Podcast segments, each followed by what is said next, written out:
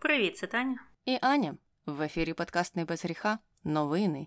І починаємо сьогодні з дуже важливої теми, яка промайнула в усіх новинних каналах на Твіттері, на Фейсбуку, в Інстаграмі, де тільки її не обговорювали, навіть Брайтбарт її обговорював. А це означає, що ця тема не може бути не обговорена нами.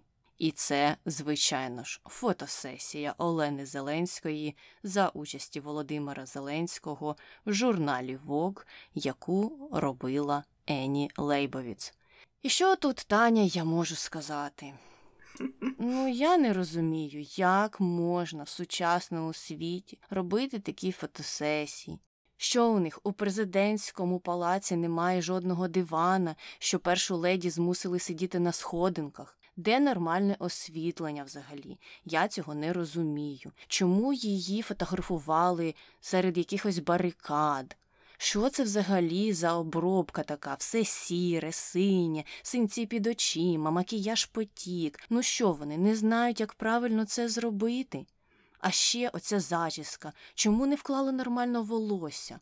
А Зеленський що там взагалі робив? Це ж Вок, жіночий журнал. Кому цікаво дивитися на цього Зеленського? У нього що, інших справ немає? І взагалі, оцей гламур він був занадто вираженим, як на мене, тому що зараз в країні війна, і головній парі країни має бути не до гламурних журнальчиків. А сама Ені Лейбовіц Ну, хоч би навчилася, як ці фотошути робити. Взагалі нічого не знає і нічого не розуміє. Мабуть, прийшла там, їй заплатили, звичайно ж, мільйон із награбованих грошей. А вона на дві хвилини забігла, сказала: так, ти ось тут сядь, а ти ось тут стань. Все, в мене більше часу немає на вас, до побачення. Ну що, не так все було? Ну, Саме так, якщо прочитати певний сегмент е, інтернету, причому це сегмент як і внутрішньоукраїнський, так і зарубіжний. Там трохи різні підходи з різних сторін. Мені здається, що в українському певна категорія людей вбачали там. Занадто мало гламуру, як для гламурного журналу, що треба там були і підбори, і якісь сукні, і пози інші, бо якось неправильно виглядає. А з точки зору е, деяких е, західних е, оглядачів, якщо можна це сказати, так які у своєму житті ніколи не були в зоні бойових дій, їм треба було пояснити, як. Треба себе вести людям в зоні бойових дій, бо вони краще за всіх це знають, і це дуже цікаво. Але в цілому я хочу сказати, що за моїми спостереженнями відсотків 80 цієї критики це були боти. Е, причому боти російські російською мовою, боти російські українською мовою, боти російські англійською мовою. І боти українські українською мовою, які представляють певну політичну силу, яка є опозиційною до правлячої політичної сили, скажімо так. А Брайтбарт, Таня, ти забула. Чи ти їх відносиш до російських ботів англійською мовою? Е, саме так, саме так. Я думаю, що Брайтбарт е, завжди співпрацював е, з російською пропагандою, так само, як і Такер Карлсон. Це все одне і те ж саме. Для мене Брайтбарт, Такер, Алекс Джонс це. Російська пропаганда англійською мовою і нічого більшого. Ну а взагалі, якщо взяти ідейних людей, не ботів, а людей, які дійсно справжні і там висловлювали свою думку негативно, то вони самі себе е, виставляють в першу чергу з негативної сторони, тому що. Пишучи такі речі, вони кажуть, що ви недостатньо жартовно виглядаєте. Так, ми хочемо бачити сльози, ми хочемо бачити голодних дітей. Ми хочемо бачити е, розбиті якісь розвалини. Ми хочемо бачити брудних дітей. І тоді тільки ми будемо вам співчувати. А от коли ви нам показуєте оце, то ви неправильні жертви. І, будь ласка, будьте правильними жертвами, щоб ми там продовжували вас підтримувати, наприклад. І це ж е, дуже така цікава позиція. Був такий кейс, я читала, чи в Іспанії, чи де там зґвалтували дівчину, і вона судилася з гвалтівником. А адвокати найняли приватних детективів, які слідкували за цією дівчиною під час ну, цієї справи, і там назнімали, що вона ходить там на дискотеки чи зустрічається з друзями, там по парку гуляє. І вони використовували ці записи, це відео, щоб е, довести, що жертва е, бреше, бо вона недостатньо страждає. Бо як може жертва зґвалтування просто так е, розважатися, ходити по нічних клубах? Якщо б вона дійсно була жертвою, вона б мала цілий день сидіти і плакати 24 години. Сім днів на тиждень, весь рік просто сидіти і плакати, і думати про своє зґвалтування. Ну, В кінці кінців е, цей кейс набув великого розголосу і а, став таким прикладом жахливим того, як люди свої стереотипи про щось намагаються перевести на інших людей і вважають, що вони мають право вимагати від жертв виглядати або робити те, що в їх голові здається їм правильним. Так само виходить і в цьому кейсі. У людей є стереотипне бачення війни, тому що більшість цих людей ніколи не були у військовій зоні.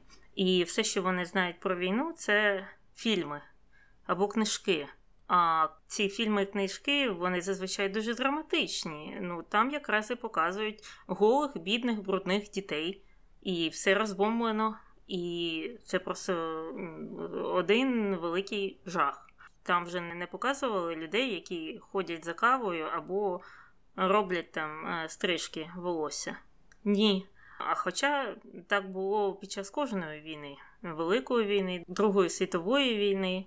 Е, люди і тоді каву пили, і стрижки робили, і навіть нігті фарбували, таке теж бувало. Але фільми цього не показують. І, і тому через це у них склалося викривлене бачення того.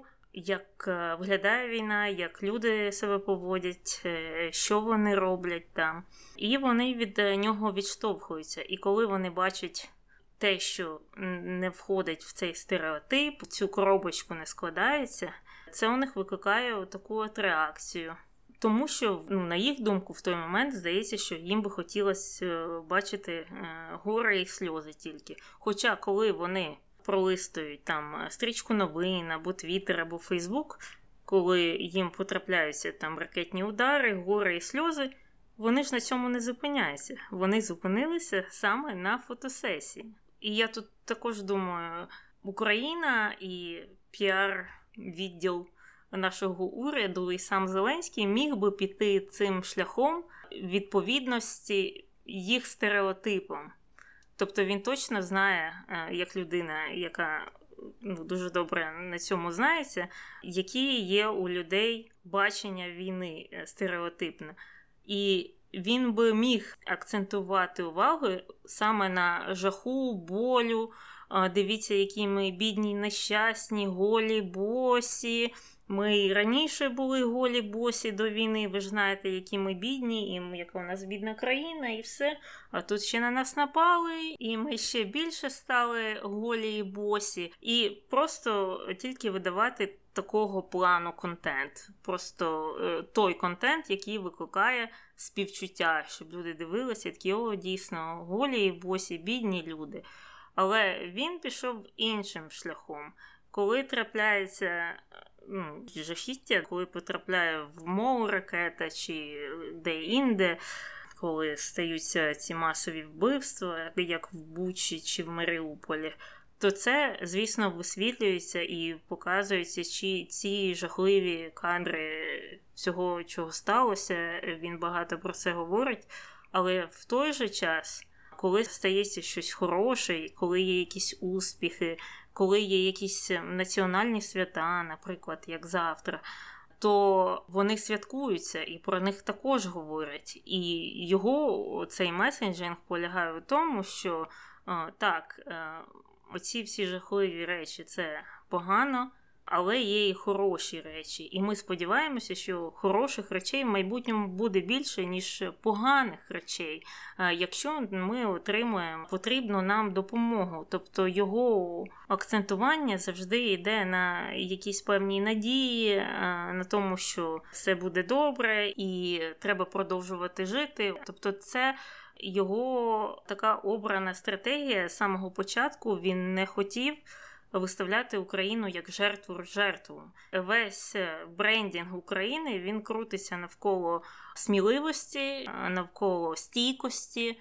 А не навколо Боже, які ми бідні, подивіться, врятуйте нас. І мені здається, що деякі люди не можуть це прийняти, що вони хочуть когось от жаліти, саме жаліти і бачити виключно як жертву жертву їм некомфортно з цією ідеєю, що ці люди страждають. Але вони не вбачають собі жертву. Вони дивляться в майбутнє з надією, і вони вірять в своє майбутнє і вірять е, ну, в свою перемогу. І в цьому мені здається весь ключ. І повертаючись до цієї фотосесії, це ж в принципі входить в цю ж саму парадигму.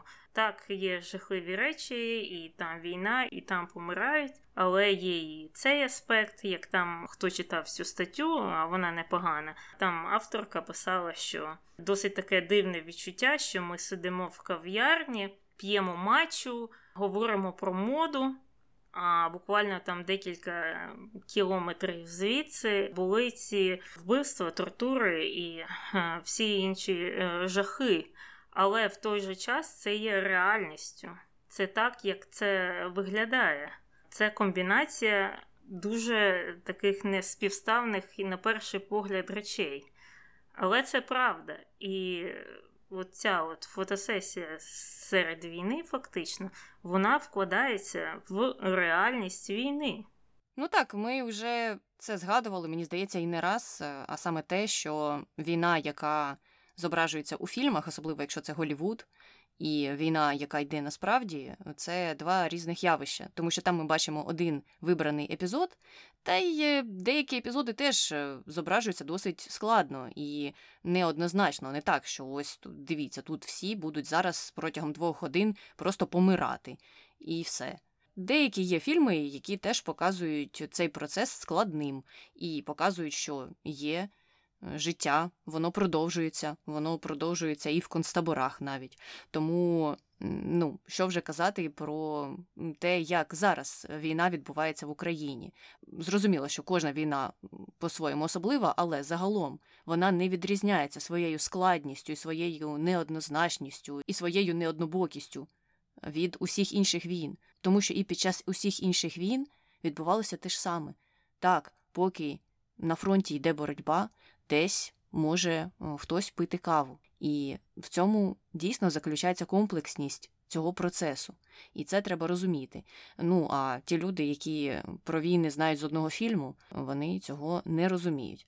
Ну і мені теж насправді, якщо хтось не зрозумів, мій початковий сарказм, фотосесія сподобалася, і мені здається, що емоції були передані добре. І якщо подивитися на певні деталі важливі, на тих е, світлинах, то можна зрозуміти усю серйозність е, того, що відбувається в Україні. Просто знову ж таки треба зупинитися, подивитися, а потім, можливо, почитати ще статтю, а не дивитися всього на одну фотографію, і вже, виходячи з цього, формулювати думку про те, що і як де відбувається в Україні. Бо було багато таких коментарів. Але загалом ще одна річ, яка мені зрозуміла, що всім не вгодиш. І, звичайно, будуть ті, хто завжди кричатиме, що щось гламуризоване, будуть інші, які казатимуть, що ні, не вистачає навпаки гламуру. Я для себе не побачила, знаєш, оце свято в часи чуми якоїсь. Тобто це було б незрозуміло. Там такого не було. Тому. Я не розумію цього сентименту про гламур. Я також не розумію тих, хто накинувся на Ені Лейбовіц. Ті, хто накинулися, мені здається, не бачили жодної іншої її роботи. Тому що, знову ж таки, ця робота, якщо брати майстерність авторки, вона не відрізняється від її інших майстерних робіт за стилістикою своєю. Е, вона ну, така одна із її класичних робіт. І гра з тінню, і оці акценти за допомогою світла, і те, що дійсно це не виглядає як якась студійна фотографія, де набрали купу-купу освітлювальної апаратури, усіх нафарбували, потім ще так е, нормально зафотошопили. Ні, вона цим не славиться. Вона славиться ну, зовсім іншим стилем. І те, як вона передала е, життя президента першої леді на цих фотографіях, ну мені здається, вона зробила дуже вдало і професійно. Так, ну і тут треба зауважити, що е, в лапках гламурні фотосесії, і в тому ж самому возі вони були під час Другої світової війни, і там були досить такі ну, постановочні фотографії, причому в таких е, ну, набагато більш е, гламурних образах е, і Чорчилля, і його жінки, і Деголя, і майже всіх лідерів країн-союзників. І там вони і в шубах, і в якихось костюмах, і так позують, ще позують з зброєю. А, Якась жінка, я не пам'ятаю, хто взагалі в ванні напівгола сидить.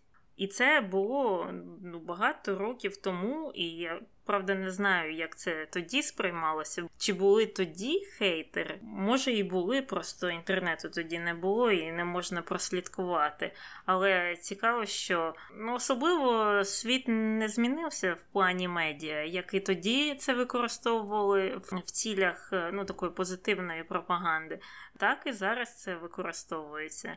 Ну і добре, що багато людей е, ну, сьогодні і вчора підсвітили те, що подивіться на Чорчилля, подивіться на Деголя, подивіться на їх жінок. І це все було ще на початку там минулого століття. Тобто, ви хочете сказати, що Друга світова була якась несправжня. Чи лідери цих країн були якісь неправильні. Ну і в більшості випадків або у всіх випадках е, у людей, у критиків, не знаходилося відповіді. Ну так, е, це теж е, зовсім не новий тип статей. І повертаючись до того прикладу, який ти зазначала щодо того, що люди, можливо, хочуть бачити не гламурні фотосесії, а щось інше, типу фотографій з фронту. Так вони теж є. Угу. Це ж просто інша ніша. Візьміть дійсно відкрите щоденну стрічку новин, і там ви побачите всі інші фотографії. Це, знаєш, мені теж трохи нагадало якісь історії про те, коли люди там комусь розповідають, якою благодійністю йому займатися, чи навіть яким хобі, чи яким волонтерством. Тобто комусь важливо оце, а комусь важливо щось інше. І в даному випадку Вог мав право робити ту фотосесію і писати ту історію, яку вони вважали цікавою для їх формату. І в цьому я теж нічого не бачу страшного. Ну тому що безліч газет і безліч журналів публікують статті в інших форматах. І можна так піти і критикувати кожну з них, тому що вона просто не подобається якійсь людині, яка має інші бачення на світ. Ну і це буде замкнуте коло вічне якесь. Угу. Ну, з Вогом ми закінчили. Переходимо до нашого улюбленого New York Times. І улюблений ми використовуємо, мабуть, в лапках. Знову нагадаю те, що я вже 300 тисяч разів згадувала. Колись ми записували випуск перед е, початком вторгнення про те, як е, американська преса висвітлює ну, скупчення військ навколо України. І ми там дуже сильно критикували ну, майже всі, всіх, але от е, особливо Нью-Йорк Таймс. І критикували ми те, що там про війну. Яка насувалася, писали майже виключно люди, які працювали в московському бюро Нью-Йорк Таймс. І писали вони, звісно ж, про Україну дуже неоднозначно. Наприклад, е, моя улюблена стаття знову ж згадувала мільйон разів. Це коли журналіст на ім'я Ендрю Кремер е, поїхав на фронт, тоді ще на Донбасі, і побачив, як наші солдати перуть шкарпетки і сушать їх на дроті. І з цього він зробив висновок, що наша армія жахлива, що вона з якогось там 19 століття, що вона нічого не вміє, що вона не підходить під стандарти НАТО, і взагалі жах е, і Україну з'їдять там за 15 хвилин, якщо вторгнення все ж таки буде. Потім, вже коли вторгнення сталося, він писав інший ряд е, сумнівних статей. Наприклад, е, була одна, яка висвітлювала те інтерв'ю Зеленського з російськими псевдоліберальними журналістами. І там була просто ну, дезінформація, як на мене. Він там написав, що Зеленський згоден піти на якусь там згоду з росіянами, і серед пунктів цієї згоди було те, що Зеленський нарешті зніме заборону на російську мову в Україні.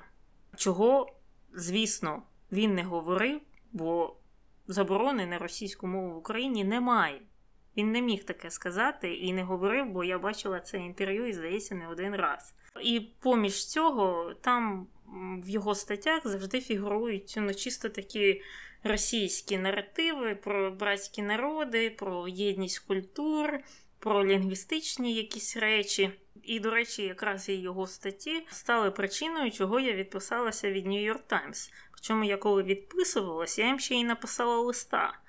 Чому я відписуюсь, і я їм там і лінки поставила, що де неправильно, писала їм, а чого це так сталося, що росіяни пишуть про війну в Україні, чи не вбачаєте ви в цьому щось некоректне, наприклад, що атакуюча сторона намагається описати досвід жертви. Фактично, але вони мені не відповіли. І далі, як ми знаємо, Нью-Йорк Таймс пішов ще далі вниз з цими там редакторськими статтями, з дивними роздумами. Ну і ми доходимо до найголовнішого. Нью-Йорк Таймс вирішив е, відкрити представництво в Україні і не міг знайти кращого кандидата, ніж цей журналіст Ендрю Креймер, щоб бути головою цього бюро київського. Тобто людина, яка писала якусь туфту про Україну роками, а деякі люди почали дивитися архів його статей, і е, навіть знайшли, як він декілька років тому описував війну на Донбасі як громадянську війну. Це було буквально у 18-му році. І от цю людину вони обрали писати про Україну в Києві. І ця людина буде жити в Києві і намагатися щось висвітлювати.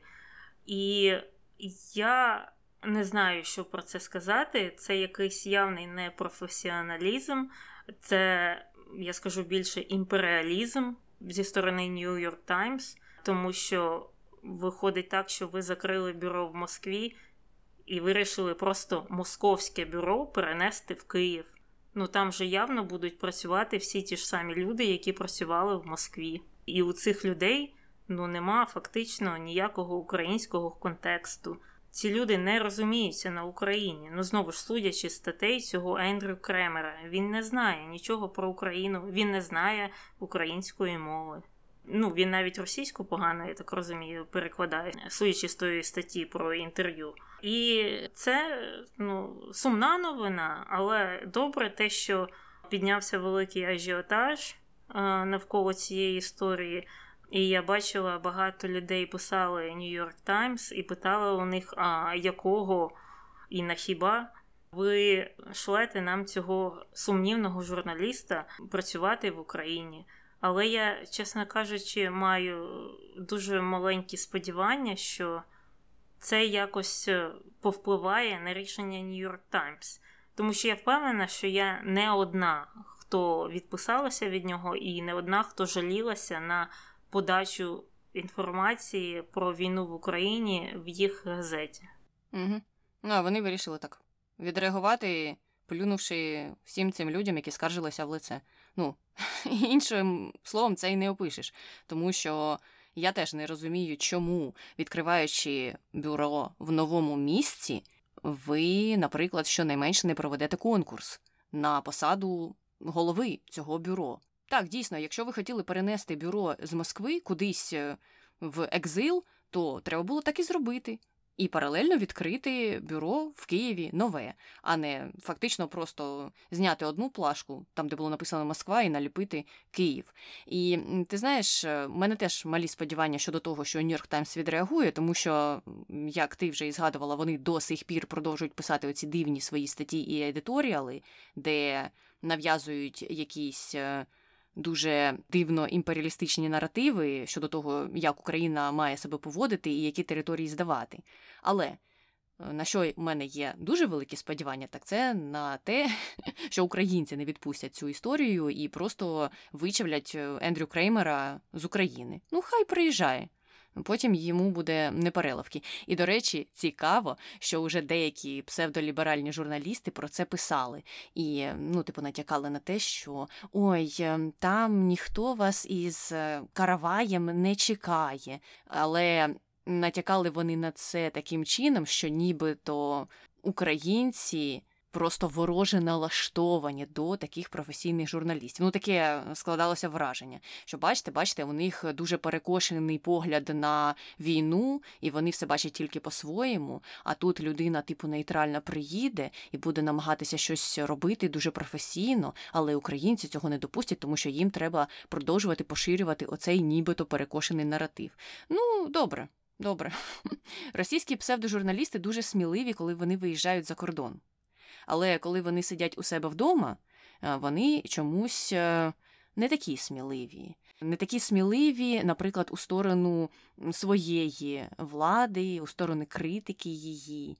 А от розповідати українцям, що як іде робити, і як у них все не так, е, вони не бояться. І дійсно, у Ендрю Креймера є багато дивних матеріалів. Він і про Зеленського теж там якісь статті писав, і про те, що той непрофесійний. Е, говоримо про невміння людини подивитися на себе зі сторони в першу чергу. Так, і що він доведе Україну до війни. Ну, нібито це Зеленський вирішував е, те, чи буде нападати Росія на Україну. Але із усіх його статей сумнівних. Найсмішніша, мабуть, була про те, як він собі колов спутник. Ну, не сам собі колов, хоча я могла б допустити і такий варіант. Але в тій статті він розповідав е, або пояснював, чому він вирішив вакцинуватися не Файзером чи Модерною, а саме спутником. І стаття дуже дивна.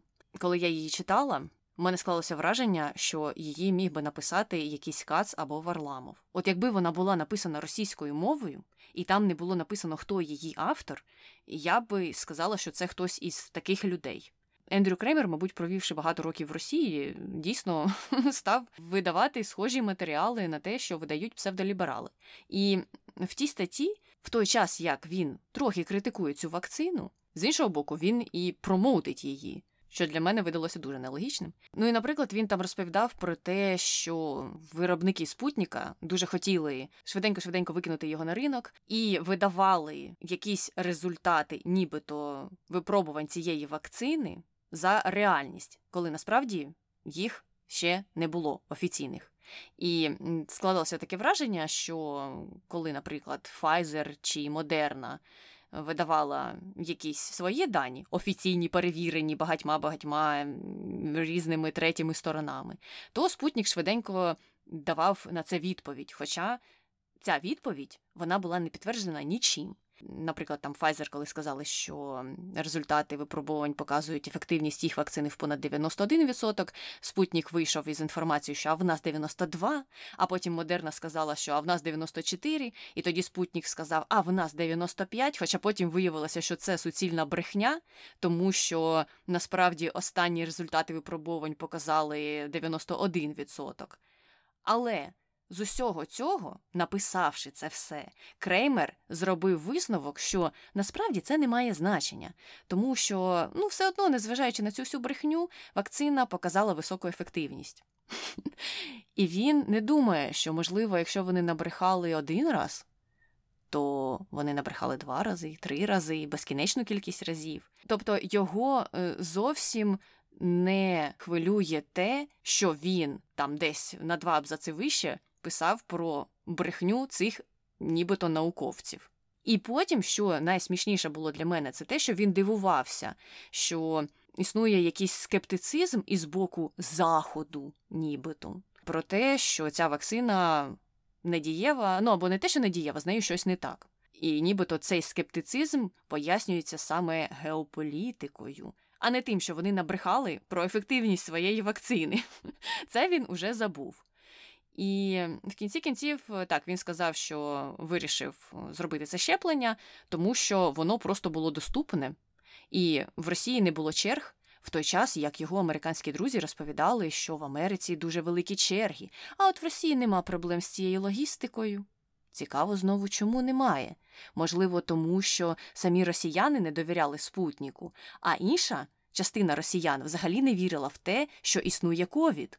Можливо, через це не було великих черг на пунктах вакцинування. Про це Ендрю Креймер знову ж таки не пише. І насправді, якщо повертатися до ситуації і аналізувати її нейтрально, що там сталося зі спутником, і чи геополітика так вплинула на його погану репутацію, то звичайно ж ні. Ну тому що знову ж таки пригадуємо оці брехливі дані про те, наскільки ефективна вакцина. Ну і крім того, в той час як представників Pfizer і Moderna та й інших е, вакцин активно співпрацювали з різними міжнародними організаціями, наприклад, ВООЗ та іншими, щодо перевірок. Туди постійно приходили їх представники, перевіряли увесь процес, їх дослідження перевірялися і переперевірялися. То зі спутником такого не було. Е, навіть уже коли всі інші вакцини повноцінно виходили на е, ринок, від спутника чекали даних щодо того, як він працює під час різних рівнів тестування вакцини. Ну і так і не дочекалися. Тому, відповідно, вакцина і не була схвалена в ООЗ, наприклад. Тобто ніякої геополітики тут немає, і незрозуміло, чому Ендрю Креймер такі очевидні факти списує на те, на що б їх списала якась російська пропаганда. Ну тому що це те, чим вони фактично і займалися усі дані про сумнівність вакцини, про те, що вона не пройшла усі потрібні стадії тестування, вони скидали на те, що та це все геополітика. Але коли ми знову ж таки повертаємося до реальності, до того, що ті країни, які все ж таки замовили цю вакцину у Росії, стикнулися із проблемами, наприклад, її постачання, ну це ж е, ніхто не обговорював, і це ж ніхто тут не списував на геополітику. Чомусь цікаво, чому про це Ендрю Креймер мовчав і не писав. Ну, мені здається, що він е, асимілювався з цією ну, типу опозиційною російською тусовкою, так? І через це він став е, дуже схожим, як ти сказала, на Варламова, Каца, Соболь і всіх інших. Тому що це саме е, такого типу люди його і оточували. І звідти, мені здається, також він набрався цієї імперськості цієї зневаги до України, абсолютного нерозуміння. Ну, а звідки, якщо все його оточення саме таким і було? І в цьому і заключається вся проблема. І я, чесно кажучи, не думаю, що його можна буде, так сказати, перевчити в Україні. Він, е, мабуть, в Києві затусується з тими російськими експатами, які у нас там є, наприклад, е, Ілля Пономарьов є такий, Євгеній Кісільов, хто там ще? Ганна Польський, наприклад. Хоча він каже, що він українець, але він такий українець, як росіянка. І я не думаю, що з нього буде якийсь зиск, чесно кажучи. Якщо він стільки років е, писав якусь фігню, і найжахливіше, що його ніхто не поправляв. Тобто там ну, в Нью-Йорк Таймс вже є якісь редактори, там вже мають бути люди, які не знаю, роблять якийсь факт-чекінг. Е, чи просто, ну, не знаю, можуть якось перевірити цю риторику. Але ні, ну, судячи з тієї редакторської статті, яку вони написали про війну в Україні, де вони сказали, що нам треба здатися, посипати голову попелом і все. Е, знову ж, як я сказала раніше, у мене сподівання на щось хороше дуже малі. В плані New York Times в Києві, е, в плані Ендрю Креймера і в плані, мабуть, Нью-Йорк Таймс в цілому. Ну так, побачимо, побачимо, але е, дійсно, я не думаю, що він саме перевчиться, і що від нього треба чогось нового очікувати, коли він тільки не переїде до України. Я думаю, що просто можливо його виживуть, що він там не протримається. Ну, буде тусуватися з Кисельовим, але постійно ж все одно буде стикатися із е, тими, хто не погоджуватиметься з його доробками, і про це люди йому будуть казати. І я дуже сильно на це сподіваюся, що це якось вплине на те, що можливо Ендрю Креймер захоче жити десь інде і працювати теж десь інде, а не в київському бюро The New York Times. А потім туди прийде якась нормальна людина і переродить New York Times зсередини, і напише тобі листа в кінці кінців через 5 років і скаже: Таню, вибач, вибач, але настав той момент, коли ти можеш знову підписатися на нашу газету, і ми навіть тобі видамо рік безкоштовно. Ну, побачимо. І знаєш, це було б класно для нашої журналістики, якщо б вони дійсно знайшли якогось англомовного українця чи навпаки американця, який володіє українською мовою і хоче е, працювати в українському напрямку, так висвітлювати Україну і взагалі цей регіон. І вони б його нам відправили, зібрали команду. Е, навколо нього або неї, знову ж е, людей, які в цьому зацікавлені. І якщо б вони там стали працювати і писати про Україну не тільки в плані там міжнародної політики, а також, е, наприклад, внутрішньої, то це б мені здається дуже сильно. Підвищило рівень української журналістики або журналістики в Україні, тому що Ну, у нас же він взагалі жалюгідний. У нас е, нормальних журналістів можна на двох руках перелічити і все. І я тільки за, щоб ці великі газети відкривали свої бюро, представництва. Чим більше, тим краще. Але ж треба їх наповнювати нормальними якимись професійними людьми. Ну, побачимо, може це колись станеться.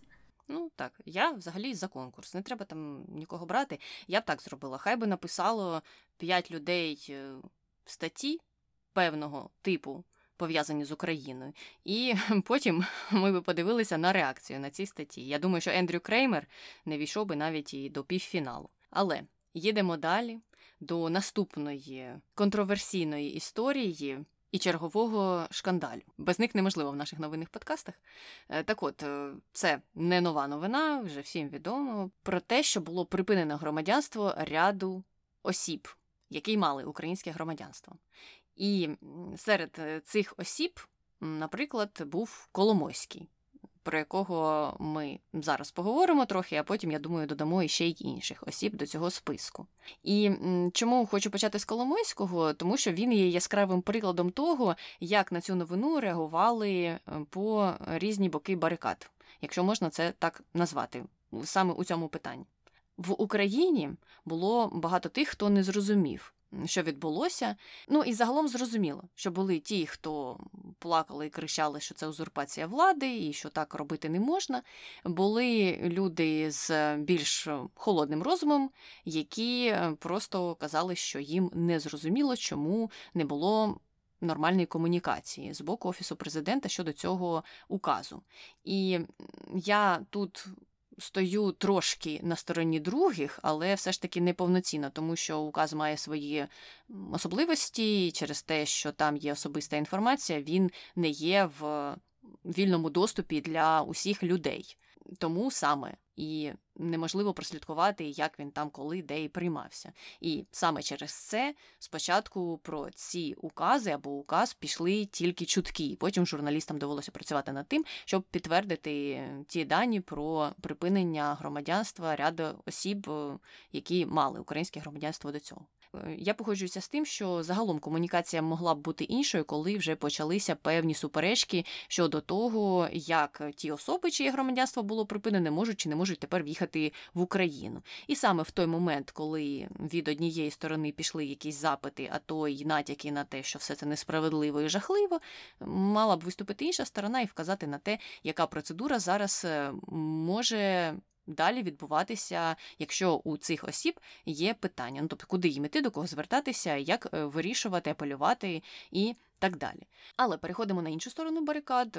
На цей раз це захід, і на заході, наприклад, новини щодо цих указів загалом були сприйняті дуже добре. Щонайменш щодо інформації про припинення громадянства Коломойського критики я взагалі не бачила, наприклад, у Штатах, тому що це якраз відкриває шлях до його можливої екстрадиції в США, де йде справа про відмивання величезної суми грошей Коломойським. Тобто у США в нього репутація підмочена і сильно підмочена. Цю подію загалом коментувало багато осіб. Серед них, е, серед авторитетних, був, наприклад, Джон Гербст, який є колишнім послом США в Україні, і він сказав, що це серйозний крок, який е, може бути відповіддю на певні закиди щодо так званої великої корупції в Україні і до того, як з нею там борються. Тобто, нібито таким чином українська влада вирішила показати усім тим критикам західним, які кажуть, що в Україні немає чесних процесів ніяких. Е, те, що насправді вони є, і ось як вони це все роблять. І на думку того ж Джона Хербста, це якраз е, і в хорошому світлі висвітлює Зеленського, бо, типу, до нього лідерам країни не вдавалося реалізовувати свої обіцянки щодо боротьби з олігархами. А тут е, він нібито натякає на те, що ось я це все зроблю. Тобто такий настрій е, йшов із заходу. І щодо репутації Коломойського і чому вона підмочена у США.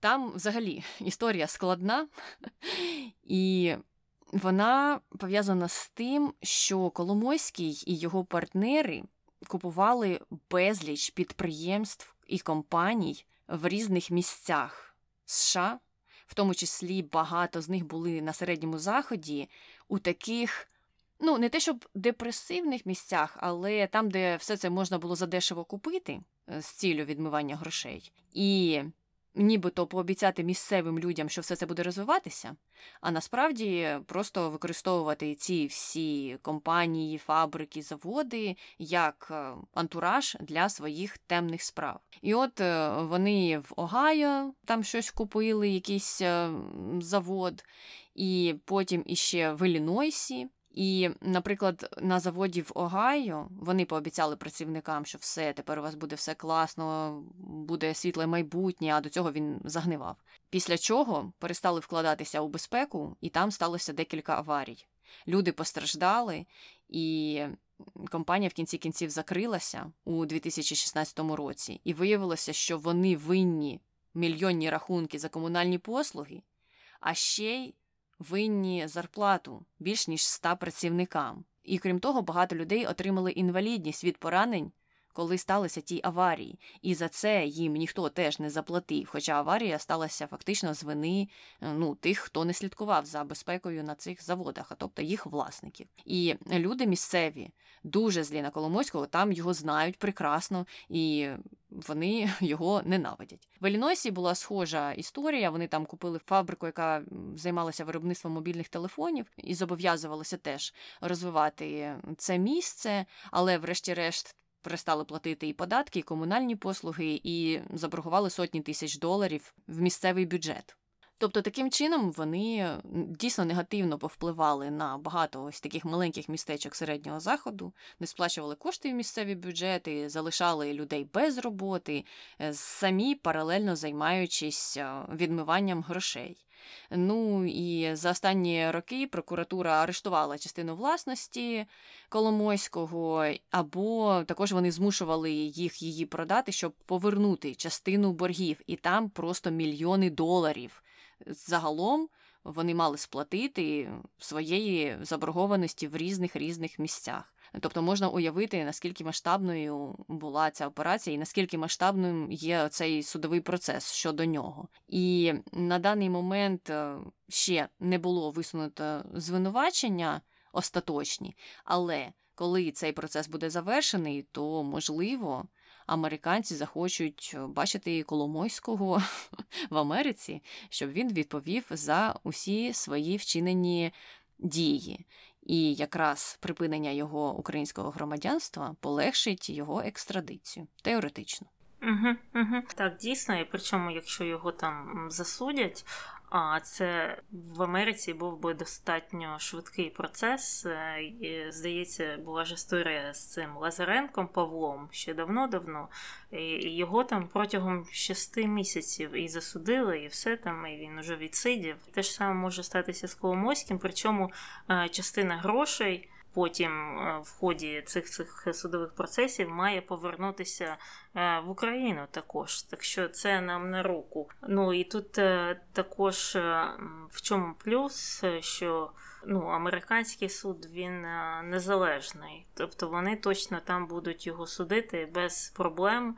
Без втручань, без різних там махінацій, що, на жаль, неможливо в Україні. Ну, по-перше, у нас в цілому судова реформа не дореформована, але е, головна причина це величина цієї людини. У людини є зв'язки всюди, всюди свої люди. Тобто в Україні здійснити справжній якийсь незалежний справедливий суд над Коломойським просто неможливо на даний момент. Тому най е, таким найлогічнішим варіантом позбутися Коломойського це просто витронути його з країни. Але ну побачимо. Мені здається, діло йде якраз е, до цього, як на мене. Якщо так е, посли колишні там активізувалися, і навіть е, прокурори, там деякі американські, також висловлювали свою позицію, і також позитивно щодо такого розвитку подій. Мені здається, що в цьому був і ключ всього цього указу, всього цього припинення громадянства. Друге. В котрий раз е, цікаво, як ти і сказала, спостерігати е, за різницею в подачі оцінки тих самих дій е, з різних сторін барикад. Якщо у нас в Україні, то я бачила тільки експертів з усіх питань. З усіх питань. У нас всі експерти вони спеціалізуються на всіх питаннях однозначно. І от коли припинили е, громадянство цим е, особам всім, всі одразу стали спеціалістами з конституційної. Юриспруденції всі абсолютно знають, як і що можна робити за конституцією, а що не можна. Вчора вони знали все, що стосується експорту зерна. Все. До цього вони знали, як правильно будувати мілітарну стратегію щодо контратаки на Херсон. А ще рік тому медиками всі стали. Ну так, от ці наші експерти з усіх питань почали піднімати весь шум навколо того, що є там якась певна стаття, і відбирати громадянство не можна. І як так, це зґвалтування конституції, це не конституційно. Хоча є певний прецедент і. За часів Ющенка припиняли громадянство жвані, і за часів Порошенка припиняли громадянство Артеменко, здається, такий був депутат, до речі. І е, ці прецеденти вони не закінчувалися відповіддю, відповідною дією зі сторони, наприклад, Конституційного суда.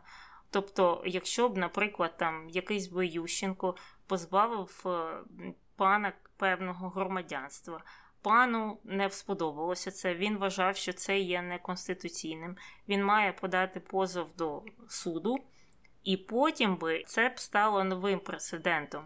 І якщо б суд вирішив, що дійсно це було неправильно, так не можна було робити, то це було новим прецедентом для всіх е, е, наступних президентів. І тоді б вже Порошенка не зміг би припиняти громадянство чиєсь, і Зеленський би не зміг, і це була б вже якась встановлена норма.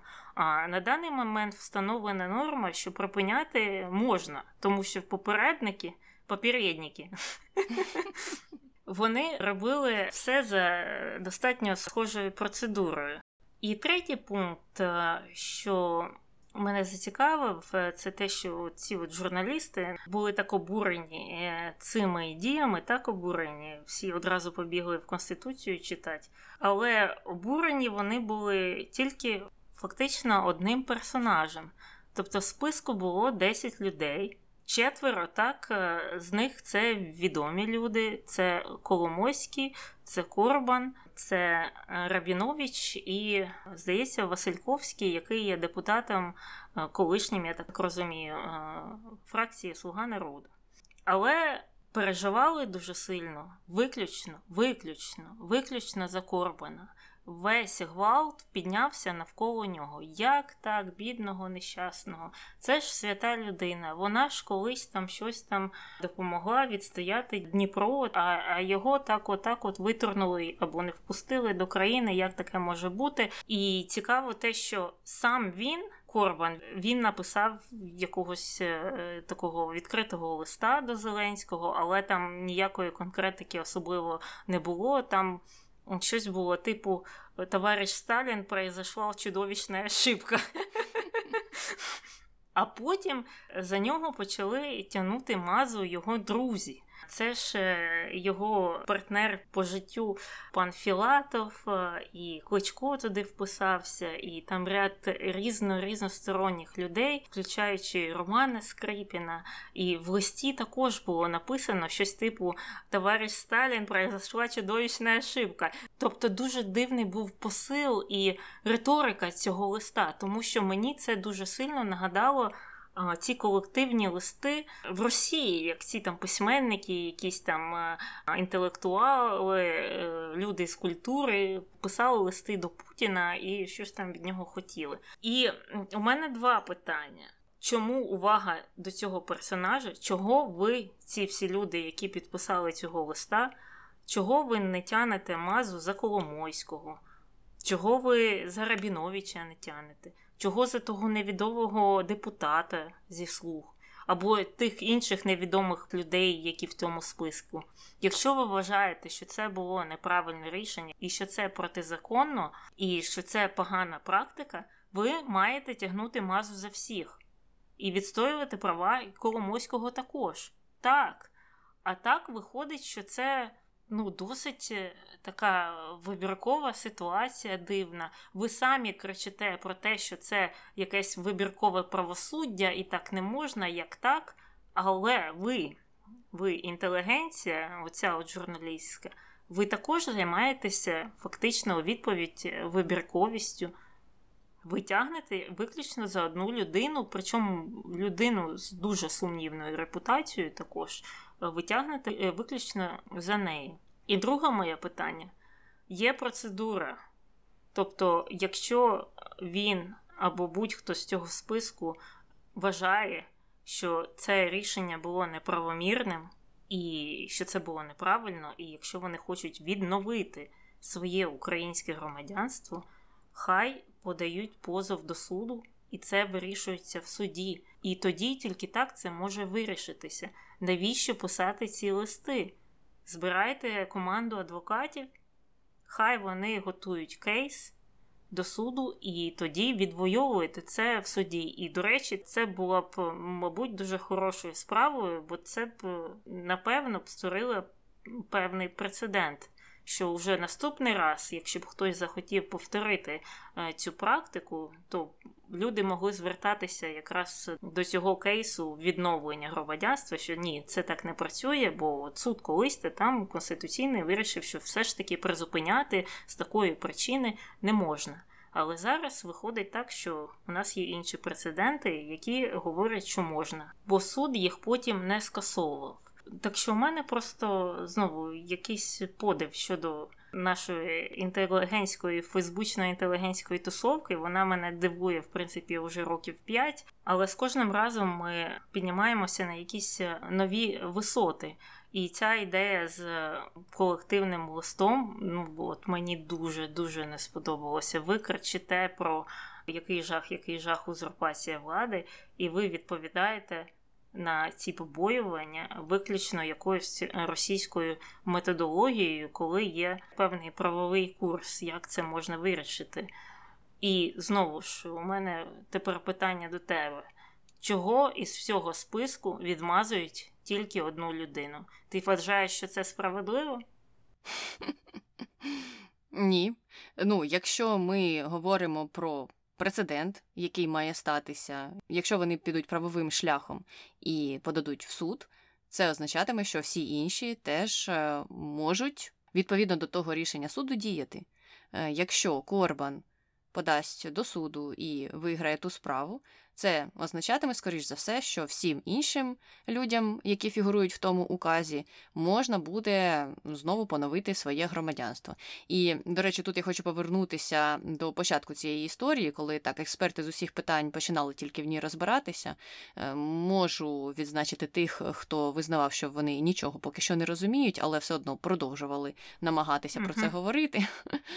Багато з них тоді вважали, що це Зеленський відібрав громадянство. Хоча це неможливо. Воно припиняється. І якщо людина, чиє громадянство було припинене, виправить е, ті питання, які до цієї людини є, воно може так само поновитися. І відповідаючи на твоє питання, на яке я вже фактично відповіла, я ще раз хочу наголосити про той єдиний нюанс, який мені не сподобався з боку влади. Це те, що, можливо, якийсь її представник мав би вийти і сказати яка ж все-таки процедура поновлення громадянства або позову до суду, наприклад. Хоча з іншого боку, я розумію, що це не обов'язково проговорювати на якійсь прес-конференції. Цю інформацію можна надіслати, наприклад, е, в листі пану Корбану чи тому, у кого є питання до цього рішення. І тоді людина буде знати, як їй діяти далі. Причому, що я впевнена, що в нього є адвокати, і я впевнена чомусь, uh-huh. що він знає, як діяти далі. А ці всі листи петиції і друзі, які просять на колінах перед кабінетом президента, щоб він помилував Корбана, ну це дійсно схоже на театр і некрасивий театр. Навіть uh-huh. якщо б ця людина була ідеальною у всіх своїх uh-huh. проявах. Петиції можуть працювати як додатковий матеріал, коли вже йде справа. Наприклад, е, буває так, що коли над людиною йде суд, то інші люди, відомі там або авторитетні, заступаються за неї або кажуть, що ми готові її взяти на поруки, якщо що, якщо ви зі своєї сторони, зі сторони там прокуратури чи ну, хто на іншій стороні цього судового процесу є, пом'якшите вирок цій людині, то ми будемо слідкувати, щоб вона нічого більше не порушувала. Тут же можна було так само вчинити, якби пішла судова справа стосовно цього питання, то вже тоді люди могли висловити свою думку. А так зараз е, дійсно здається, що люди хочуть йти неправовим шляхом, а типу, давай все відміни і поверни, як було. Можливо, це якраз пов'язане з тим, що вони не хочуть, щоб поновилося громадянство усіх інших осіб з того списку. Угу, угу, угу. Так, ну і ти зазначила, що якщо є якісь певні питання а, і вони будуть вирішені, то можливе поновлення цього громадянства. І питанням, вже, яке треба вирішити, це наявність інших громадянств. Тобто, фактично, якщо вони позбавляться а, цих інших громадянств, вони можуть відновити українське, і я так розумію, це є шляхом вирішення цього питання окрім суду, який знову ж може вирішити, що цей указ був е, якимось чином неправомірним. Щодо колективних холостів, вони взагалі виглядають е, якось е, жалюгідно. І щодо тих експертів з усіх можливих питань, багато були занепокоєні, що божечки, а як на нас подивиться захід? Це ж ми перетворюємося в тоталітарну диктаторську якусь там жахливу систему, і від нас відвернеться весь захід, всі посли від нас повиїжджають, і перед нами тільки жах і. Все пропало. Але знову ж повертаючись до коментарів колишніх послів і прокурорів американських, е, складається враження, що весь цей указ і все це рішення було наперед узгоджено з е, західними партнерами. І я впевнена, що вони точно знають, в чому справа і в чому ідея всього цього ходу е, з боку влади. Ну, я б не казала, що узгоджено, але вони точно були про це проінформовані. Я не думаю, що вони там сильно на це впливали. Ну або мені хочеться в це вірити, що ніхто там не впливав, хоча інтереси щодо Коломойського явно в американців можуть бути. А загалом я впевнена, впевнена, що вони про це знали і вони розуміють курс цієї справи. І так як ти сказала, позитивно тому на це і дивляться. Тому, якщо хтось боїться, що від нас хтось відвернеться, то ні. Поки що таких індикаторів, що не менш з боку Америки стосовно цієї справи, немає. Ну і на цьому позитивному моменті ми можемо закінчувати цей випуск. З вами була Таня. І Аня, слава Україні! Героям слава!